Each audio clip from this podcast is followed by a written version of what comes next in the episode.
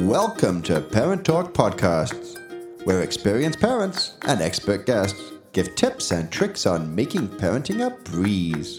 Well, at least a little easier.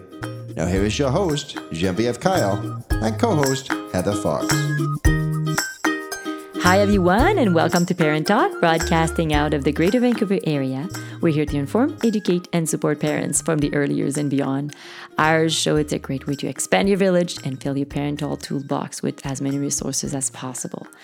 I'm Genevieve Kyle. I'm your host here on Parent Talk as well as on Les Parents Parlent, which is Parent Talk New French edition. I'm 43 year old and I'm a mom of two boys, Alexandre, who is getting close to three, and Nathan, who is one year old. I'm here today with my co-host, Heather Fox. Hi, Heather. Hello, hello, everybody. Yes, I am co-host of Parent Talk. I am 41 years old. I have two little ones. My son Hudson is two and a half, and my daughter Madeline is four months old. Well, thank you, Heather. Today we are talking about diastasis and pelvic floor connection. And we have with us today Kim Vopni. Kim is a certified trainer, woman health educator, author, and speaker. Hi, Kim. Welcome. Hello. Thank you so much for having me. Thank you for being here. I would like if you can tell us a little bit more about yourself. Sure. Um, so I am also a mom. I am 47. I have a 12 year old and a 14 year old, both boys.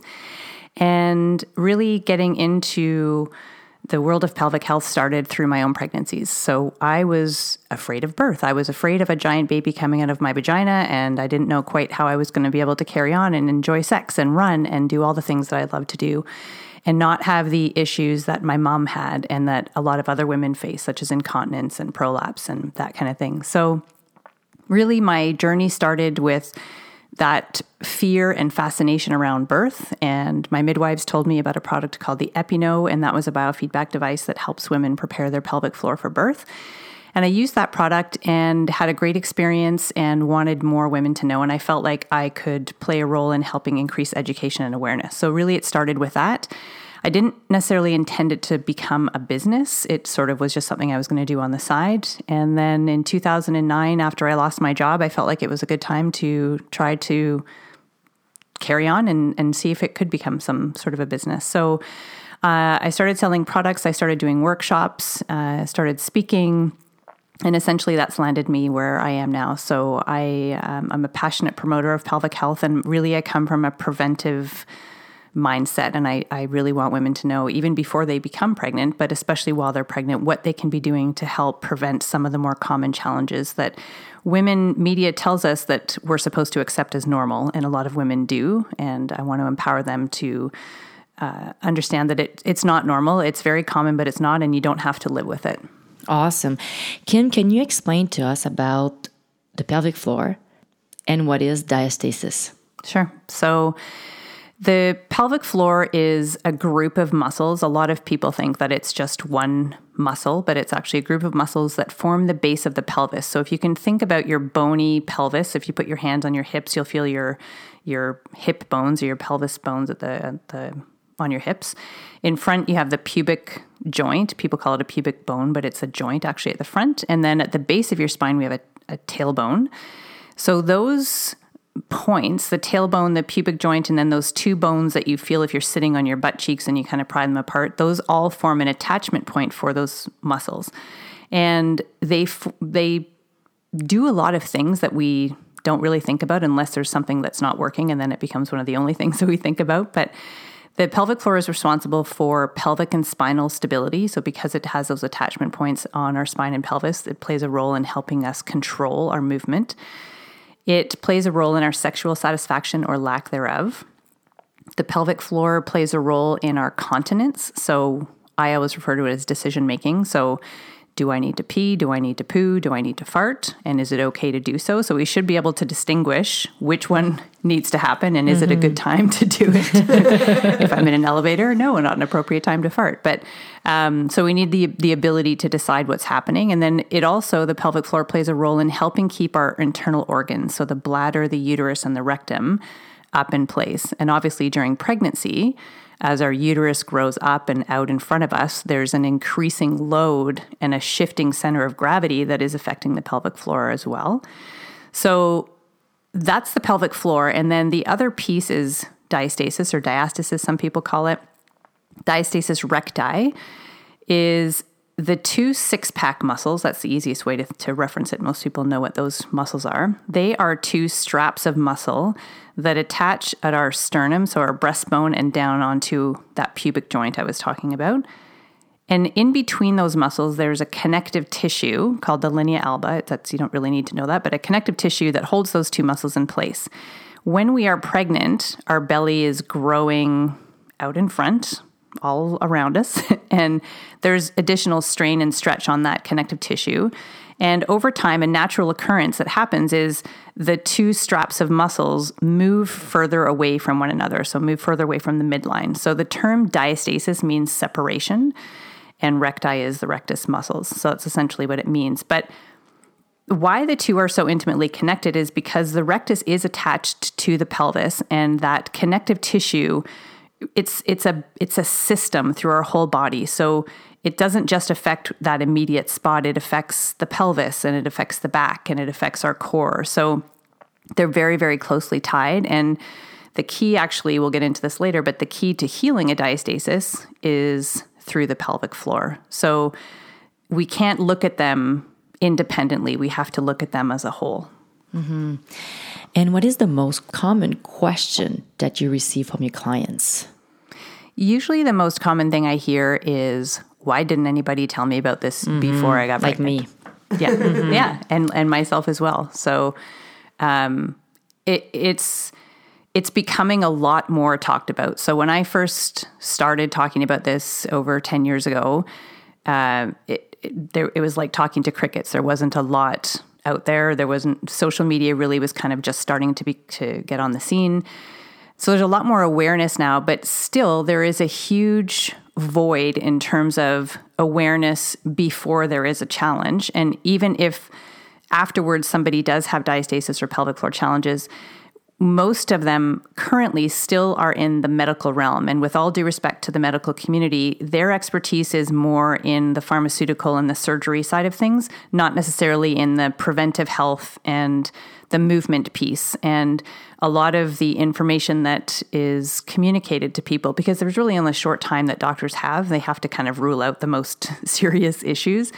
Um, a lot of the information that people get is either it's normal, that's just hap- what happens after you have a baby or as a woman, or let me know when it's really bothersome and then we can talk about surgery, or here's potentially a, a drug that might help with the bladder, maybe that's overactive. So there's a lot more I think that, that can be done. And um, what part of my mission is really is to educate not only the consumers, like the, the people like ourselves, but also the healthcare providers who are working with these women, so midwives and doulas and physiotherapists and doctors, and help increase the screening. And it, even if it all it was was just a brochure to go and look at this in a little bit more detail, I think it would be helpful for people. But um, yeah, it's definitely the most common thing is why didn't anybody tell me beforehand?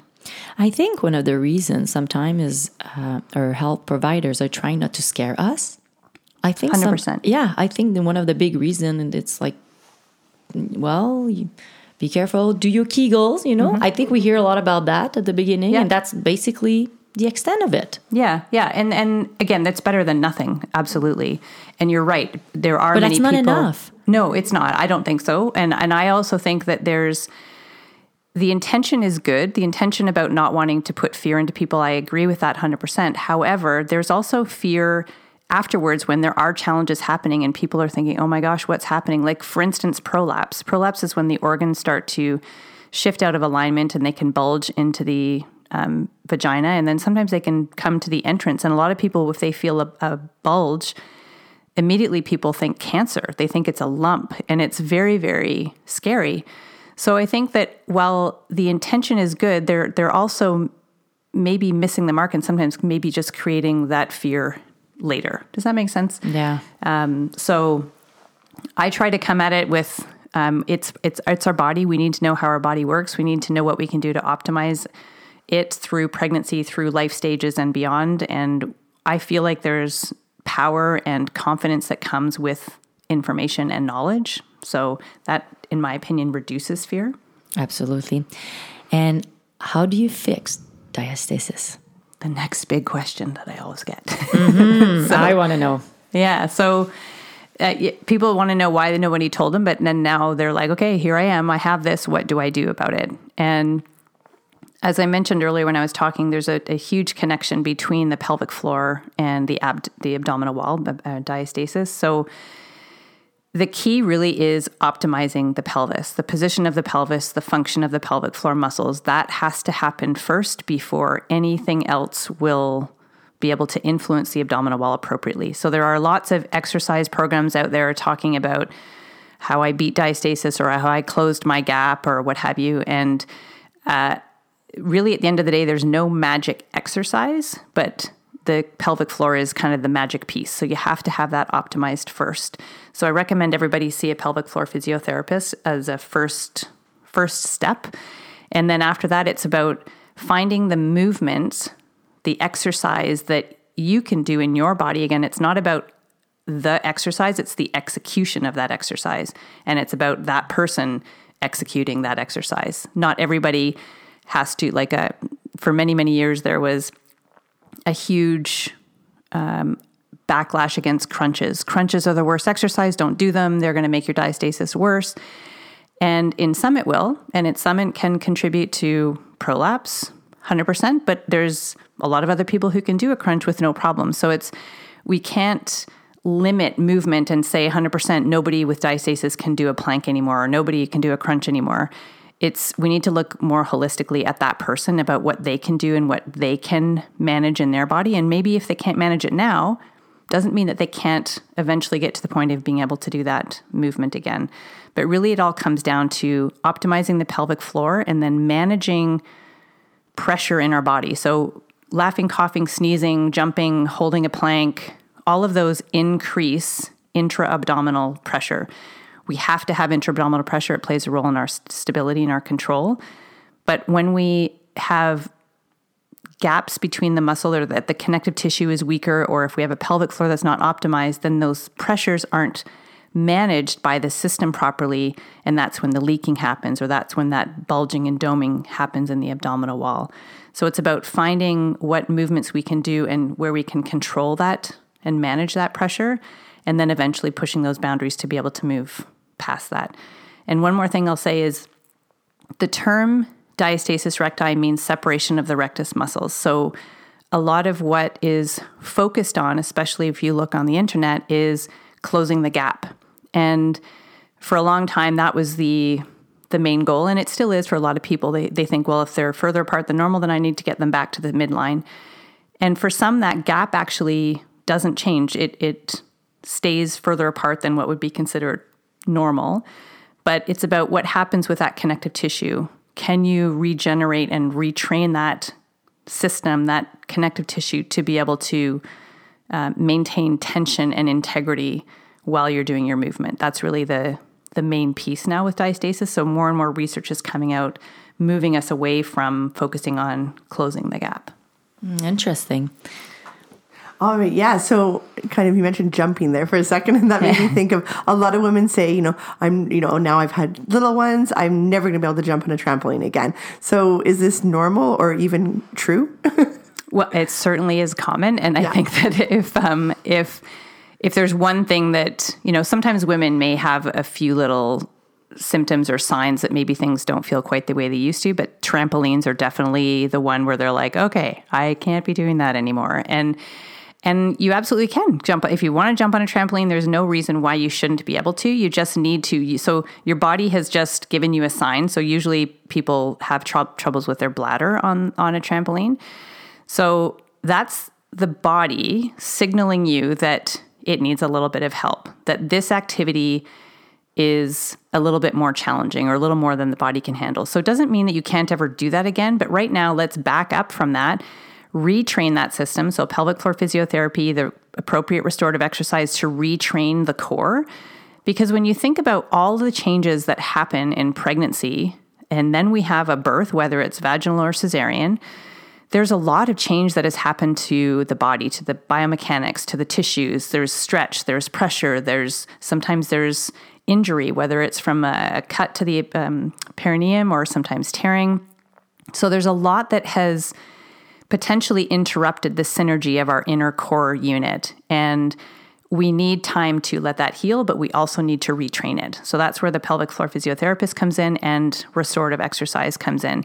And then eventually you can get back to, and, and you wouldn't just go from zero to jumping on a trampoline again, but you'd maybe start adding a little bit of hops on the ground, just gentle bouncing, not even leaving the ground. And then maybe you jump a little bit more in one place, and then maybe you progress back to a, a rebounder, and then eventually to the trampoline. So it's all gradual progression. Um, but I, I don't believe that we should accept that just because I've had children or just because I'm getting older, I can't do that exercise anymore. I think we need to look differently at what our body is capable of and, and, and honoring the process of healing, but also restoration and, and recovering the function. Mm-hmm. I found myself about uh, diastasis and pelvic floor physiotherapy after my first one. Do you think it's someone all women should visit after a first baby and during pregnancy too? Yeah, 100%. I think that pelvic floor physiotherapy is the most underused women's health resource that we have available to us. And again, I think we have many healthcare professionals have an opportunity to refer. Even if all they said, "Please go see a pelvic floor physiotherapist," it would it would go a long way. Uh, I'm petitioning the government to have it covered. It's something that I think would would benefit women um, immensely and the family unit and reduce long term healthcare costs. So um, in France, every woman has six to 12 visits paid for by the government. Oh, really? Yeah. So we should have that happening here. And I just, there was just in England, they've now started to make that a little bit more accessible to women as well. So 100%. Every single woman, especially a woman who has been pregnant or uh, given birth, should see a pelvic floor physiotherapist. What I do is I recommend women see them when they're still pregnant and in pelvic floor physiotherapy, they are regular physiotherapists who have additional training in the pelvic floor. So they're licensed to go beyond the introitus, and which is the entrance to the vagina. And they look structurally, biomechanically, they help optimize the position of the pelvis for birth. So there's it's not just about the internal assessment. And sometimes you don't have an internal assessment while you're pregnant, unless there was something really glaringly challenging or something. But uh, so see them in pregnancy. That helps also establish the relationship. And then pre book your postpartum visit. So if you were due on March 1st and you think about six to eight weeks beyond that, usually I plan eight weeks in case you go a little bit after your due date. But at eight weeks after your due date, pre-book it now because pelvic floor physiotherapists also have they're busy yeah mm-hmm. they have wait lists and uh, so get it in and, and also once you've had your babe, you guys know those first few weeks you're tired, you're, you know, there's a lot going on. And the last thing you need to do is worry, worry about scheduling another appointment. So pre book it, get it in there, see them at, uh, again, around that, that six to eight week mark. And they should be the ones who give you the quote unquote green light to go back to regular activities. Right now, there are even stories of women who go for their six week checkup and have no internal assessment at all and say, yep, everything's fine. And your, your uterus has gone back to its normal size and carry on. And I think that's irresponsible personally. I, I don't feel like the body is ready for the what, what women consider normal again. because at that point, women, after they've had a baby, they don't feel like themselves. They don't feel strong. They want to get their body back. They want to feel confident again and strong and powerful. And so they will choose the hardest, most intense activity because they think that's what they need. And the body is not yet ready to handle those loads. Uh, so, really, that core restoration work starts with a pelvic floor physiotherapist. And it's usually more around four to six months postpartum before they start adding the more intense jumping running type activities, in my opinion. Mm-hmm. Kim, we can find you on our panel of expert at parenttalk.ca. Where else can we find you? Um, my website is vaginacoach.com. I love and, it. um, and uh, and probably the most the most social place I am is Instagram. So that's also Vagina Coach, Twitter Vagina Coach. Um, Facebook, I'm Pelvienne Wellness. Pelvienne, you would know that. That's the French word for oui. female pelvis. and uh, Facebook doesn't quite like the word vagina, so it's Pelvienne Pelvienne Wellness on Facebook. and uh, yeah, so that's where you can find me. Awesome. Heather, it's time for a conversation card. All right, so today we are going to have a little question based off a saying, and the saying is to fly off the handle. And the origin of the saying um, years ago, tools were made by hand. A hammer had two parts the head and the handle. Sometimes, when pounding hard, the head of the hammer would become loose and fly off. Um, so, of course, the meaning of this saying is generally to lose one's temper or to get angry. So, our question today, based on our saying, is who's more likely to fly off the handle, boys or girls? Kim, we'll let you start. Well, I didn't know. That's interesting to hear that origin. Um, so I have two boys and a husband, and I would say that uh, the boys. I, if I was to say just blanket statement, I think girls are more likely to, to fly off the handle. Um, my boys are more likely to fly off the handle with one another, and I fly off the handle when they don't flush the toilet. so um, I guess in our household, it would probably be me most of the time, but it doesn't happen all that often. It's it's after again five times when I've said please flush a toilet and they don't. they don't. and for you, Heather, uh, um, I think it's not necessarily a boy or girl thing, but more of a personality. Um, I find my husband has a very, um, well, very a lack a lack of patience. And so he can fly off the handle quite easily. It doesn't take much. He can be a little tired, he can be a little cranky, whatever. It doesn't take much. Um, but then again, it can be very hormonal because, oh my goodness, when I was pregnant with Hudson, I like I'm a very patient person and I don't know what I became for that 9 months because I was flying off the handle daily. I didn't even like I was like mad at myself because like oh my gosh Heather keep it together. so it's definitely like a personality but also can be hormonal I think. Probably actually yeah. yeah. yeah. Yeah. I think in my family both my husband and I can both fly off the handle but I think my husband is a little bit less patient than me and he, yeah, will fly off the handle easier than me. And my kids, I think they're a little bit too little to say yet, but um, Alex, yeah, I guess as a little toddler sometime, no, mommy, you know, as you're just trying to put his shoes on. That's where Hudson is taking after his dad right now. oh, no. Oh, well, well, that concludes today's episode. I want to thank you, Heather and Kim, for joining us today and helping us grow our village. For our listeners, if you want to hear a little bit more about Heather and I, we're releasing some mini episodes called Real Mom Moments, where we talk a little bit about what's happening in our daily lives. If you have a question or you would like to join us on our show as a guest or as an expert, please visit the Contact Us section on our website at parenttalk.ca.